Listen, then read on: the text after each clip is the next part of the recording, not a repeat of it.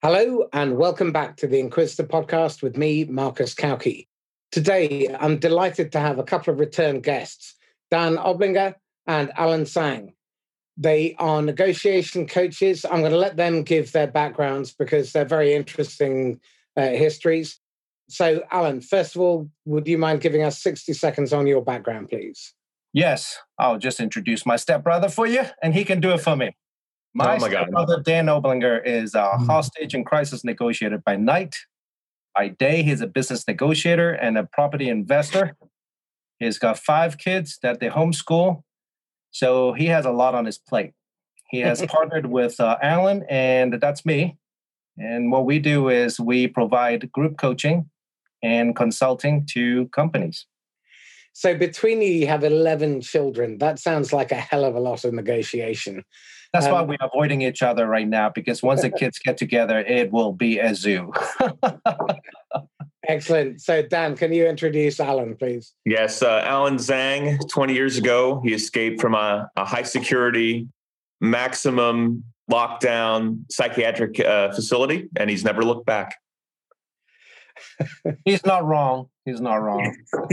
uh, Alan is uh, Alan's a true uh, cultural traveler. He hails from Hong Kong, Ghana, and the, the mountains of Virginia all at the same time.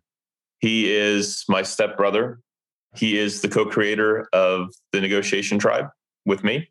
But mostly, I would say he's probably one of the best coaches that I know. And he's definitely the best negotiation coach that I know. He's got the heart of a teacher and the tongue of a viper. And uh, he's uh, he's quite the friend. Keeps you on your toes. Excellent, good stuff. Okay, so today's topic is around creating a negotiation culture. So let's start out with some of the blind spots. So, Alan, can we kick off um, with some blind spots that you see when you first start working with organizations? When I first work with organizations, this is where if I say this, we are going to lose clients, Dan. So here it goes. Just brace oh, yourself. Oh, just say it. We have too many as it is. The problem, the biggest problem I see is leadership thinking it's the people problem. So people, in people in leadership are the ones that bring us in, right? So what happened is they'll say our guys are not doing this, our guys are doing that. They're doing something they shouldn't do, or they're not doing something we want them to do ultimately, whether it's in uh, how how they're incentivized, incentivized, or how they're encouraged, how they're recognized, those things build culture. The best is to start from the top. The most difficult way is to impact and influence culture from the bottom, because as soon as things get difficult and tough, everything goes out the window because leadership is going to impose their way of doing things. Okay, I, I, see this a lot in sales. And in fact, I read a truly depressing article last week about the SaaS industry, so software as a service. And they were talking about why profits are so horrible in the SaaS industry. Of the top 60 SaaS companies on the planet, the median profit margin is 0%. And they blamed people and instead of looking in the ugly mirror and looking at leadership and investors, they blamed the people. So, Dan, let's move into um, the kind of mistakes you see leadership perpetrating and encouraging their uh, sales teams to fall into. Yeah, I think here's the biggest one is that we want technical solutions for people problems. Ah. We want ah. technical solutions for everything if you have a problem with your culture and you're a leader, when you call me or Alan, you typically say, "What do I need to do to fix this?" And it's almost again, it's like software as a service. And yeah, I just need to buy a subscription to something for a little bit, and then it'll be fixed, and then I can not buy that thing anymore, and we'll have a healthy culture where everybody sells and meets their quotas, and it gets along with each other and shares leads. And that's just not the case. People are not technical problems, and so therefore, there's no technical solution for people or any of their foibles. So it's actually it's a, it's adaptive work, and you know sales is an adaptive endeavor. Negotiations, I think, is probably the, the most adaptive activity that uh, humans can do.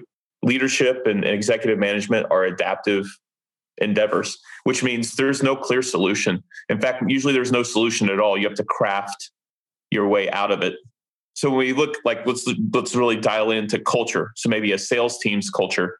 Alan and I would evaluate that on the basis of what kind of negotiation culture does the team have? What kind of listening and discovery culture and habits do they have? Now you're talking about it's when I say adaptive, it's an experimental solution process and it's going to require people to take risks and make mistakes and dial in the culture. And I think this is the biggest thing that people miss when I say people, leaders, decision makers, the purse string people, is culture is people. You don't have a culture that's like a product that you can change, sell, buy, trade. Your culture is largely a, a function of the people you've chosen to have on your team. If you want to change your culture, people will have to change, or you're going to have to change the people. And I, by that, I mean sometimes people get voted off the island, the culture island. So, and those are all hard decisions that everybody has to make. It's a hard decision to change your habits. It's a hard decision for a leader to try to motivate somebody to change. And it's definitely hard for leaders to let people go. But that's the only way that culture improves is by improving people. I read a really interesting article by Charles Lambdin on his podcast, uh, Columbus's Egg. And uh, he put in place a really interesting matrix between getting it right and doing it right. And the received wisdom is you fire people who don't get it right or do it right.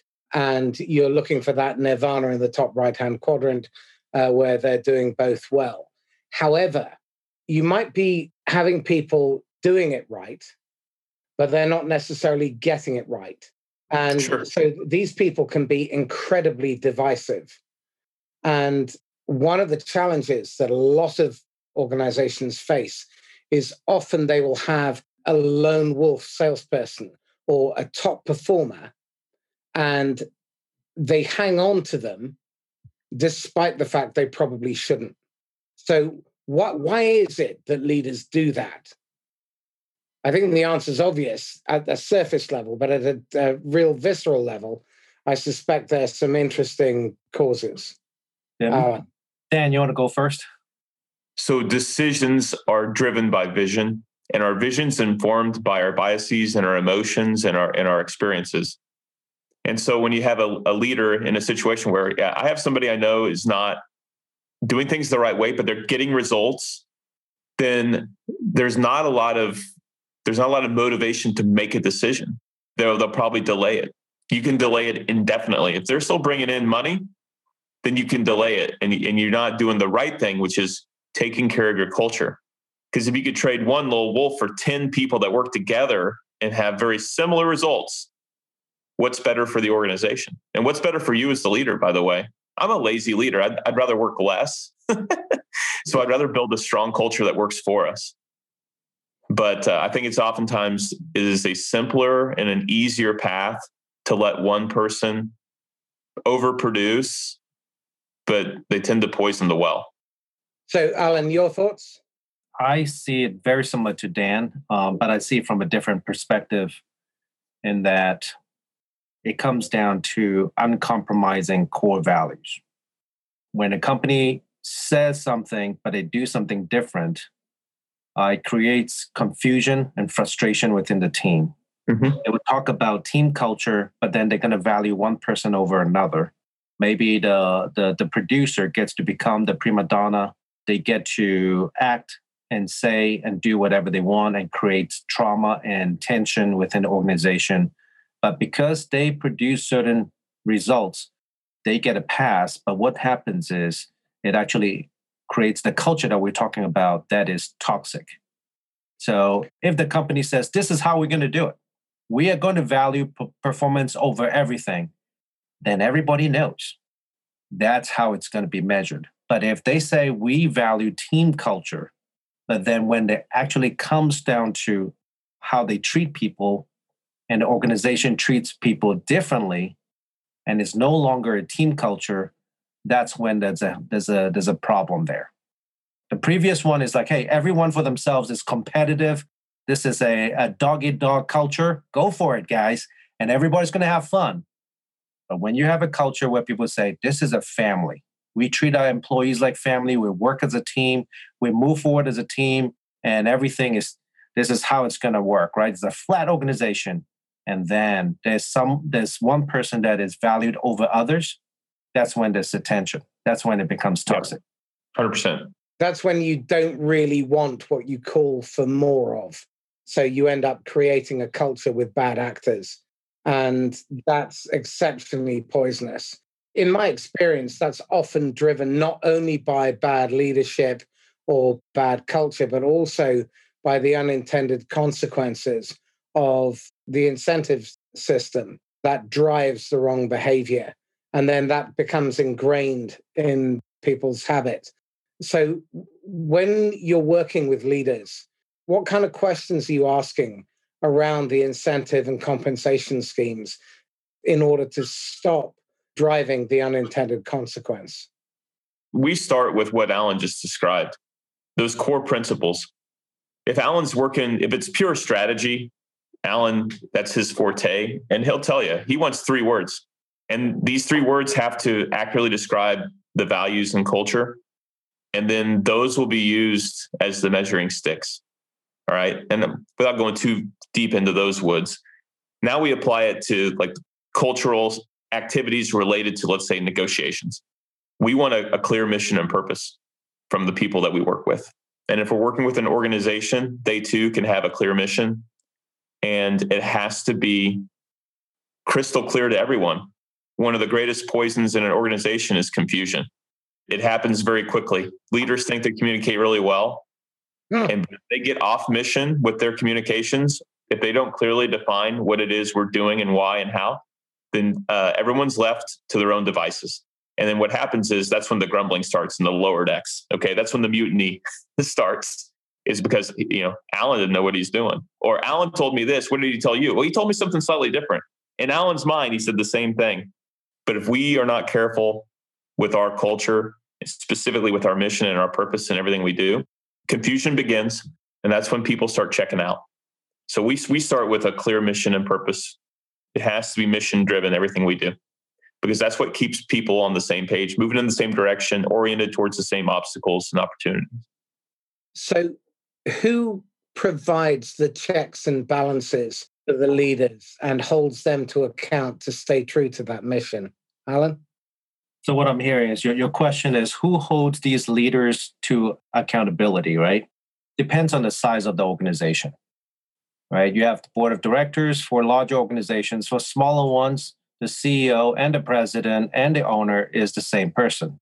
In that case, there's not a lot of people that can hold them accountable other than someone like me that they hire to come in. And the employees will go, Hey, Alan, so and so only listens to you. That's not the real that's not the real case, but that's how the employees view it. Because the employees feel like their voice, they're not heard. I want to add a little bit to what Dan said earlier. The importance of having a, a, a valid and clear mission and purpose, knowing knowing the values, is like the North Star. It is if I'm going to help someone with negotiation, usually they bring me in or Dan in and we help them with a negotiation, right? But sooner or later, when the deal gets big, it has to align with their mission. What is the long term vision for the company? Because if we help them land a deal and we win it, Marcus, and we win the deal, yeah. but it takes them off course, then we have actually done the company a disservice. So sooner or later, I need to know what is the mission of the company, where do they want to go, what are their values. That way, when we're in a negotiation, we don't have to compromise. We can win a deal, and then later we realize we have overcommitted and now we have to compromise on our values and what we believe in order to deliver the product or services that they sold so the question that i hear a lot from founders from ceos is where do i start with determining and defining this mission again it goes back to the phase of the company a lot of times when you're in the survival mode you're in the growing mode you're you, you are a startup and you're just like i just need business i just need cash flow a lot of times they don't really think that much about mission and purpose. They just need the cash flow to even pay the bills.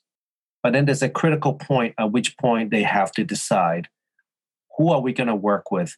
And the sooner they decide that, the better. Even if it's a startup, I encourage them to get have a clear value, mission, vision, uh, target uh, clients. If they don't have that, it gets everything. Everything gets difficult. But the bigger the organization, the clearer that needs to, the, the clearer the, the mission and vision needs to be, and the sales team needs to buy in, and they need to be held accountable to the clients that you're bringing in, the customers you're bringing in. Are they going to move our efforts forward, or are they going to distract us? Okay, so if I understand in summary what you're saying, understand who it is you serve, i.e., your ideal customer what problems you are going to help them to solve and what outcomes you're going to help them deliver. This is and basic stuff, Marcus. I, I, I understand, but a lot of people don't get it because when they talk about mission and vision, they confuse the two. And once you've done that, so who, what, and how, how are we going to deliver it, and who is not our customer? And that I think is a really important question that you need to be very clear about. Because what I see many organizations do, particularly if their pipeline is weak or empty or inconsistent, is they chase anything and everyone. Compromise. Uh, and I think another major catalyst to deviating people from their mission is bad investors, speculators masquerading as investors. And what they do is they drive the business to go for growth at any cost. And that undermines the potential to build a long lived business with highly engaged employees and lifetime customers. So, your thoughts on that, Dan? Yeah. So, what's interesting is I've been 20 years in law enforcement here in, in America, in the United States. And you know, we talk a lot about vicious cycles. And I'm sure Marcus, I mean, from reading your content, watching your content, I mean, you talk, if you get a bad culture going, it just begins to build upon itself, right? And just bad things start to happen. But there's also something called a virtuous cycle. And what what happens when you get a mission right, when you properly define who you are, who you serve, and how, and when you have a good purpose. So in this interaction with this ideal client, this is what we will try to accomplish for them.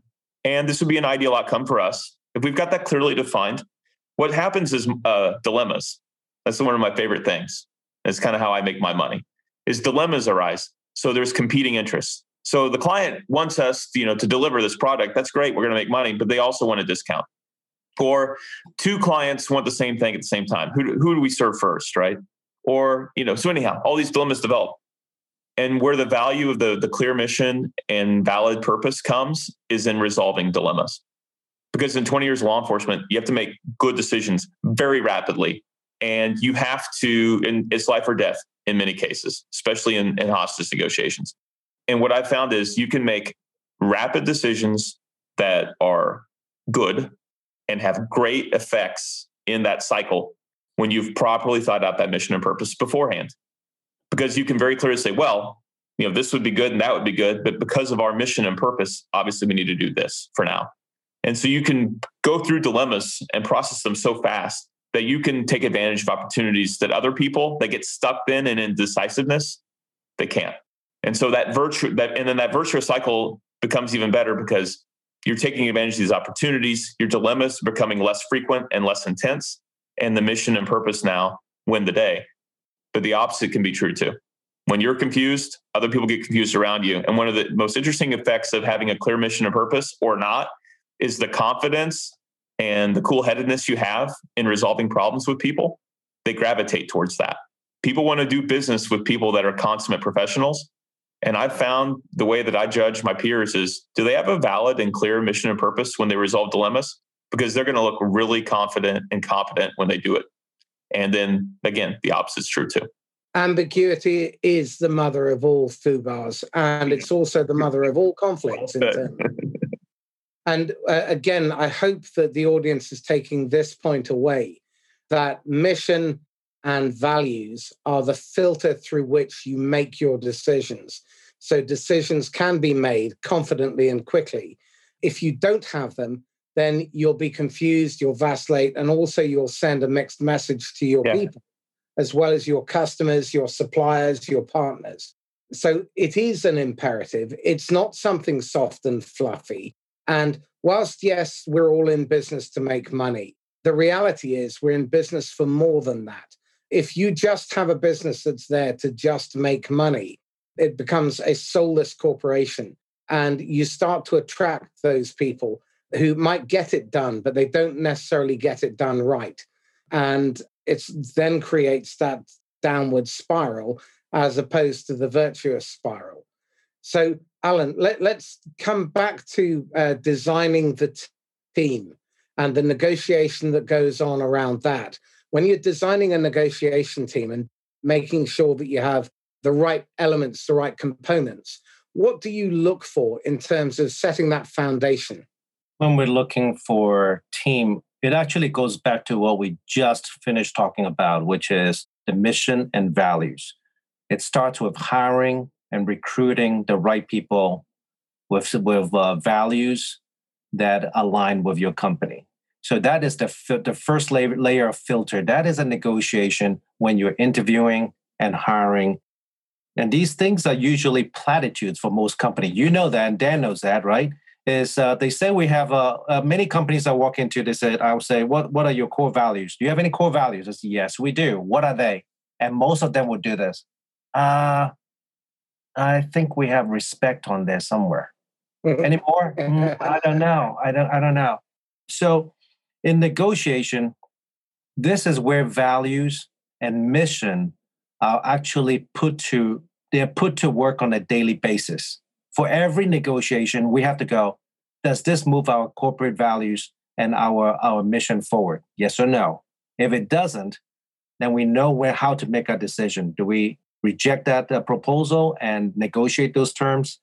But in terms of team, to go, go back to the team, how do we build it? We build it first with is it the right person for the company? Are they going to help move, move it forward? Are they coachable? Right? Do they have a hunger to learn? And this is where a lot of companies make a mistake.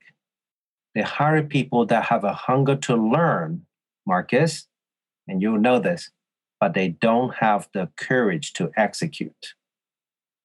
So they learn and learn and learn, and they'll go to podcasts, they would learn from books, they will go to read blogs, they'll go to YouTube, and they'll learn, absorb, but they have a fear of execution, the fear of conflict, the fear of having difficult conversations with their customers, their clients, and their suppliers. So this applies to both procurement or sales or customer service or the technical or IT team the ability to have difficult conversations when the stakes are high. So they have to have courage. They have to align with the, the, the values. They have to be coachable. They have to be good listeners. They have to have an innate ability to just, they have to be respectful, Marcus. I've seen people that are very smart, but they're not respectful. Uh, another attribute of uh, building a team is are they good decision makers? Or do we have to teach them how to make decisions? Obviously, if they are good and effective at decision making, then you're going to have a, a faster uh, moving team. Otherwise, now you have to train them on decision making. Decision making, respect, being a good listener, having curiosity, building a team. It starts with building a team there and then having a, a system that the whole team can get on together, like a common language. If I talk to Dan and just say, What's the vision here? Or if I say, Can you QQ this? He'll know exactly what I mean by that. I don't have to explain to a to a new sales guy, this is what I mean. And when I say vision, it doesn't really mean the vision as in corporate vision. I'm talking about the vision of pain. What is going to drive that decision? If I tell Dan it's time for a cul-de-sac, he'll know what I'm talking about, right? But most people wouldn't. So having a common internal language will be key in building a team. When we are working with a, a culture, you look at every culture and they have their own language. Even in China, you look at the different tribes or villages, each village have their own dialect. They all write Chinese the same way, but they're spoken in such a way that no other no other outsiders can understand what they're saying. So one village if they choose to communicate with each other, can write it out and they can communicate and they can speak the Mandarin language, which is a national language, but then they have a dialect. The dialect keeps other cultures or other villagers from knowing what they're saying. Just like my parents would speak their, their dialect and they never taught the kids so that our, my mom and dad can speak and talk about the kids and we have no idea what they're talking about. So when a company, when there's a company culture, there's a company language. That language is key. It's more important than whether they are an individualist, they're extrovert, introvert. That language brings the whole group of people together. And that's one of the things that Dan and I do when we are coaching a team is to first create the opportunity for them to learn a common language to add to what you said in terms of recruiting, I think it's vital that people have a strong concept of who they are and they're comfortable in their own skin. You mentioned coachability. I think something else that's very important is the ability to manage adversity, particularly if you're in a role where you are going to have to negotiate. You can have creative conflict you can have constructive conflict, but you need to be ready to get down and dirty and roll up your sleeves. And sometimes you're going to have to go into all out fights respectfully, but you're going to need to be able to manage that.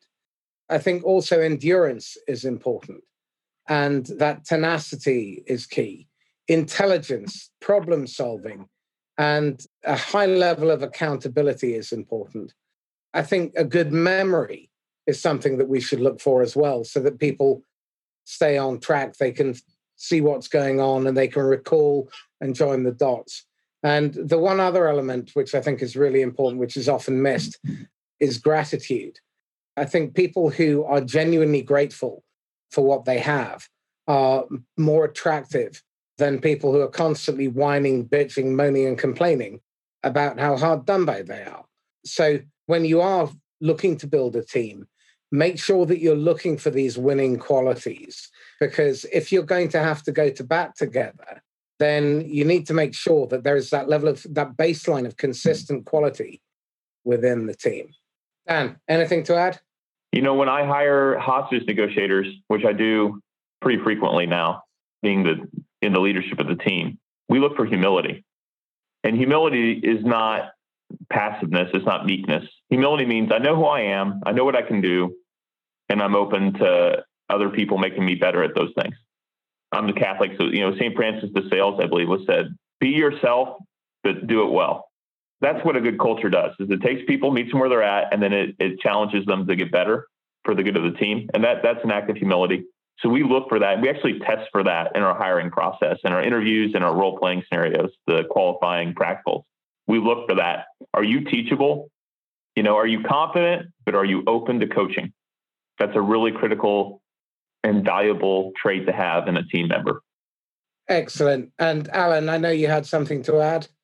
I was just talking about when you said that one of the, the attributes you're looking for is the ability to manage conflict.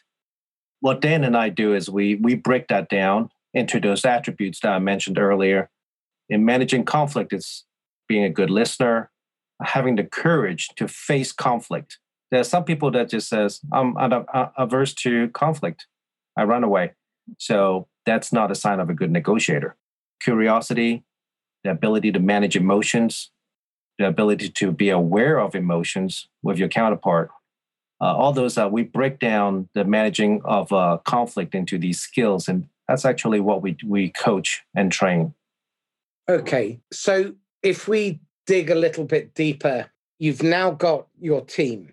What are the different component qualities that you're looking for or the skills that you need to bring so that you have an interdependent team and you can chop and change the active participant to make sure that your team is a, a, able to adapt no matter what is uh, thrown at them.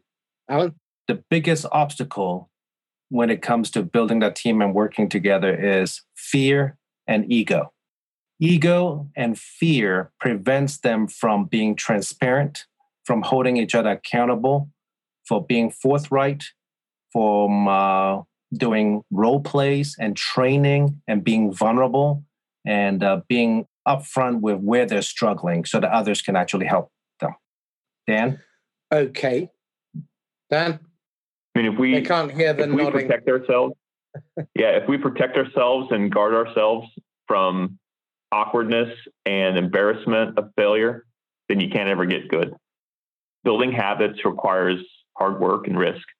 And I think that's the biggest thing is you as a, as a cultural influencer, whether you're the leader or a consultant like Alan and I brought in, or whoever is in charge of this process, you have to get people to feel safe enough to make mistakes and, and take risks and fail and then learn.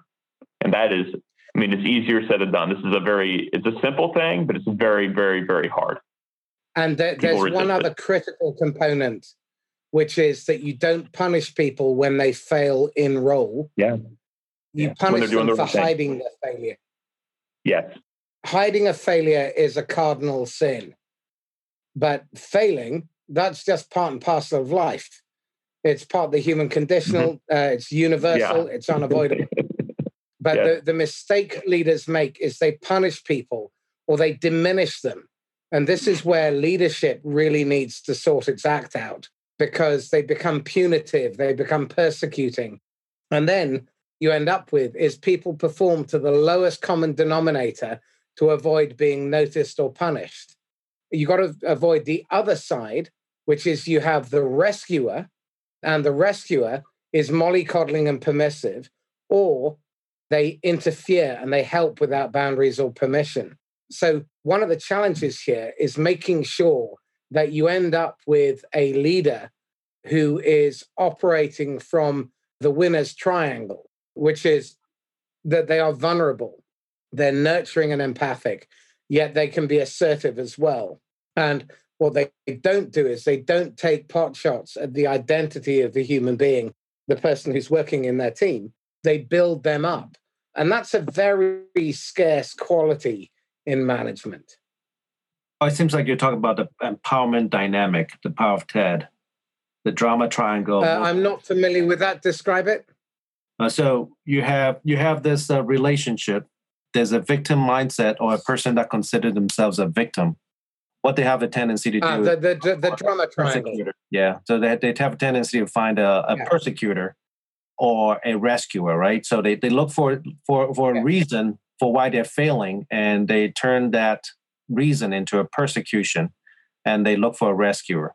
The problem is the rescuer sooner or later over time becomes the persecutor. So yeah. you move, you're moving from the drama triangle into the empowerment dynamic, which is you have an individual that sees himself as I'm the problem solver. I can fix this problem. I just need help. So the rescuer takes on the role of a coach that challenges them and then you have the persecutor, which is now viewed as a challenge. So instead of seeing themselves as a victim, they see themselves as the ability to come up with creative solutions, which is what you said earlier about being creative, being a problem solver, and then finding someone that can and give them encouragement, uh, help them look into the solutions for themselves, and then look at challenges instead of looking at challenges as what they are versus a persecution. Okay. So now we've got, we've recruited well with the winning qualities. Mm-hmm. We've recruited a diverse team that is adaptable and uh, has a common language. They're interdependent, so they rely on one another, but mm-hmm. they can do their job successfully. What are the other missing qualities that we need to build a strong negotiating team, Dan? Well, now we have to start changing people's perceptions. Or uh, you might even say, not even change, align. I like that verb the best. So we're aligning people's perceptions. There's two things that I try to do with new folks. And this is for my police team, but also for the people that Alan and I work with. There's two things they have to realize and begin to perceive. And one is this that everything we do with human beings where they can say no is a negotiation. So we have to look for those opportunities and take advantage of them and, and really open up our mind about what negotiations are. And then the second thing is to begin to see that like human communications and human decisions are almost not just primarily not just majority, but I would say almost exclusively emotional activities. So if we can begin to, when we listen, for instance, listen for emotions and understand the emotional dynamic first, you'll interpret everything else better. And you'll make a connection with people as you listen. And you'll have opportunities to negotiate with them for value.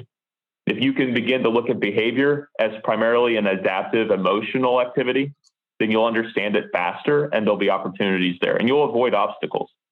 And it's also a safety factor in law enforcement. You'll begin to make better safety decisions. But that's it. So look at, look at the world as a world of negotiation opportunities and then begin to understand that human beings primarily interact, decide, communicate in the emotional realm first. If you can do that, you can be a really awesome negotiator. And it, it helps it, culture. It, it's really interesting the number of times I have conversations with people where they see other human beings as a utility, a resource. Yeah. Don't recognize them as human beings.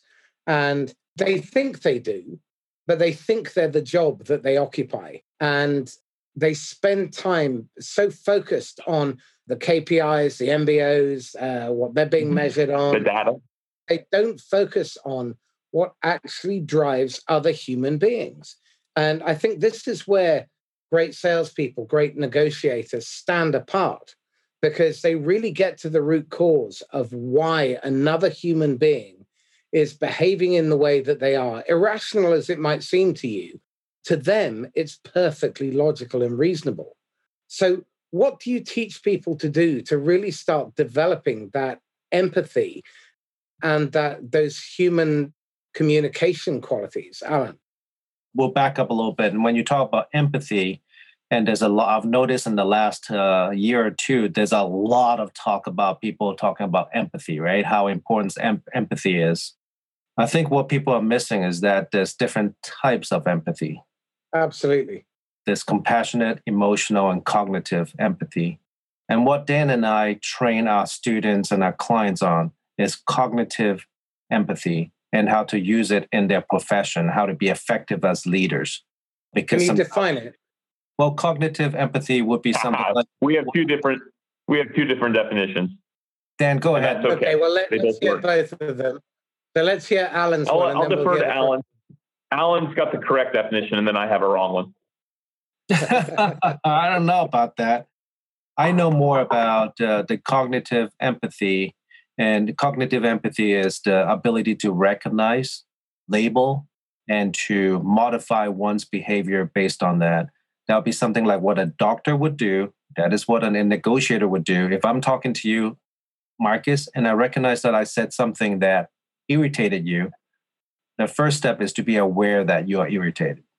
Second is the ability to find and uh, go on a granular level and find what emotion that is. And then what I can do that can influence that emotion that you're, you're experiencing.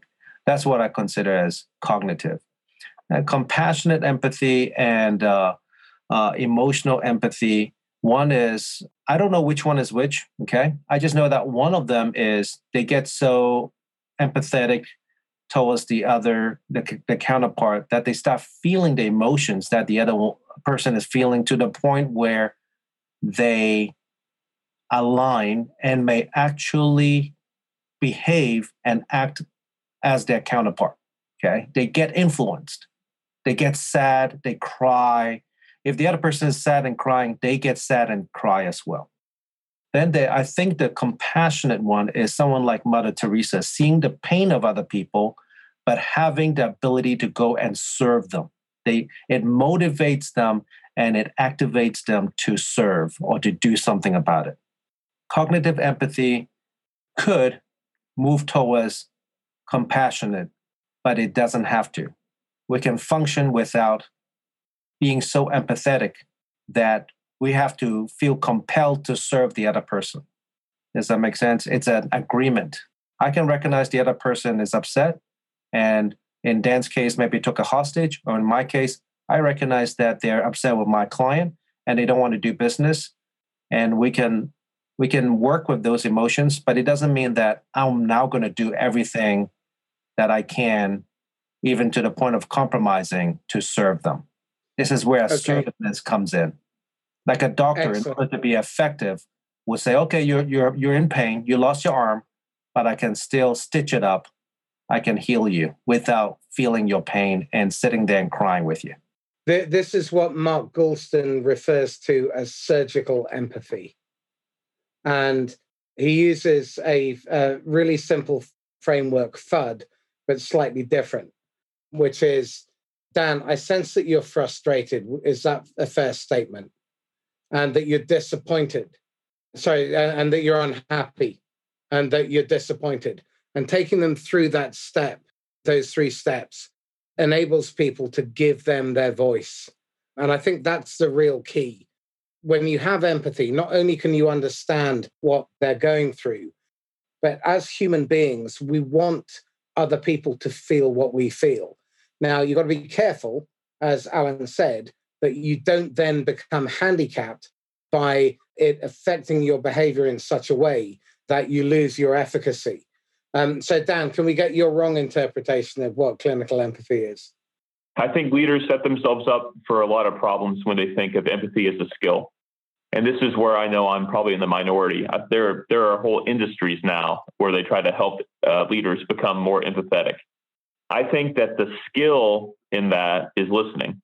I think if you listen well to people, then you create the opportunity to be empathetic. And if you don't listen well to people, it's going to be really, really, really hard to form anything we would describe as empathy. There's definitely empathy that is emotionally contagious. And, and that is the kind of empathy that has no business in a negotiation. And honestly, I would try to avoid it even in your personal life because it's not it's not any more effective than the other kinds of ways we connect with people. And all it does is it, it limits our ability to help, like you said, Marcus. Our efficacy goes way down when we get sucked into the emotion. I think that empathy is a relationship that forms when we listen really well to people and they decide that we care about them. So I think empathy is, is a decision, is a perception that forms in, in, in the mind of the person who is in need of the empathy. And that's unpopular because it means that we can do everything that we think is really empathetic and the other person can reject it. But that's been my experience for 20 years in law enforcement is we can do everything we can to try to help somebody and then they reject it. And why? Because they decided we didn't care about them. So, so what's that mean? It, it means it, if you work on your listening habits, you're working on your empathetic ability. So that's, that's what exactly what I wanted to, uh, to finish on, which is how do you develop your people's listening habits? What advice would you give? Because listening is a, an almost lost art. Mm-hmm. And it, fundamentally, I, I, I believe it should be something that is taught at school. Questioning and listening are two things that I don't really believe that uh, children are taught well. So by the time they no. reach adulthood, they're essentially listening for gaps so that they can be heard. And the quality of questions is poor as well. The quality of questioning in sales is generally atrocious. Yeah. So, what advice would you give to leaders to teach their people how to listen with genuine surgical empathy or cognitive empathy? I would just say this: there are proven. You've I mean, you mentioned a technique with FUD, but there there are eight techniques to listening, and we've known them for a long time. You go back to Carl Rogers with active listening and his work. You're talking like the 1970s in the United States. Uh, you have Schlossberg and and uh, and Bolz who then make that a, a field practitioner's endeavor with uh, the New York Police Department hostage negotiation team. And then it's been developed through the FBI's efforts ever since. So, I mean, these things are known. Uh, Chris Voss became popular just by repackaging two or three of them and highly effective, right? But he was trained in all eight. I was trained in all eight. Alan knows all eight. So there, there's a proven methodology, but this is more important you're not going to solve your listening problem with with knowledge. You can't go read Carl Rogers' wonderful little pamphlet on active listening. You can't go read Bolz or, or Schlossberg's or even Voss's book and master listening. It, it takes hard work. It takes more than training. It takes coaching. It takes a culture and the right kinds of teachers to put in the time, get the stress inoculation, have some really awkward failures where you learn and build new habits. listening is at, at the at the core of it. Listening is the ultimate communication habit. So, where can people learn these skills with you guys, Alan? There's a few places that they can learn from Dan and myself, and joining the, the tribe. tribe is the cheapest uh, way to do it. It's free. Another way is uh, getting the, the material like the ebooks from our website. If they're interested in coaching from Dan and myself, the best thing is just to reach out by email. We'll do an evaluation and, and uh, have a discussion and see whether it makes sense to join a join a group coaching. If not, there are other free resources that we can uh, direct them to. So, having a conversation would probably be the best in that case. What What's your email address, Alan? Mine is Alan, A L L A N at eighty eight, the number eighty eight, owls O W L S like the bird dot com. So that's Alan at eighty eight owls dot com. And Dan. Mine is Dan D A N dot Oblinger O B L I N G E R at gmail.com. Excellent. Alan, Dan, thank you so much. If you've enjoyed this conversation and you found it insightful, then please get in touch with Alan and Dan. Join their negotiation tribe. I, have seen it. it, it's fantastic. And God knows most of you need the help. So if you if you struggle to get people aligned with you, if you struggle to be heard, if you struggle to listen, then these guys provide some fabulous resources and they come highly recommended. And if you want to get in touch with me, then email me, marcus at laughs-last.com or contact me through LinkedIn. And in the meantime, stay safe and happy selling. Bye bye.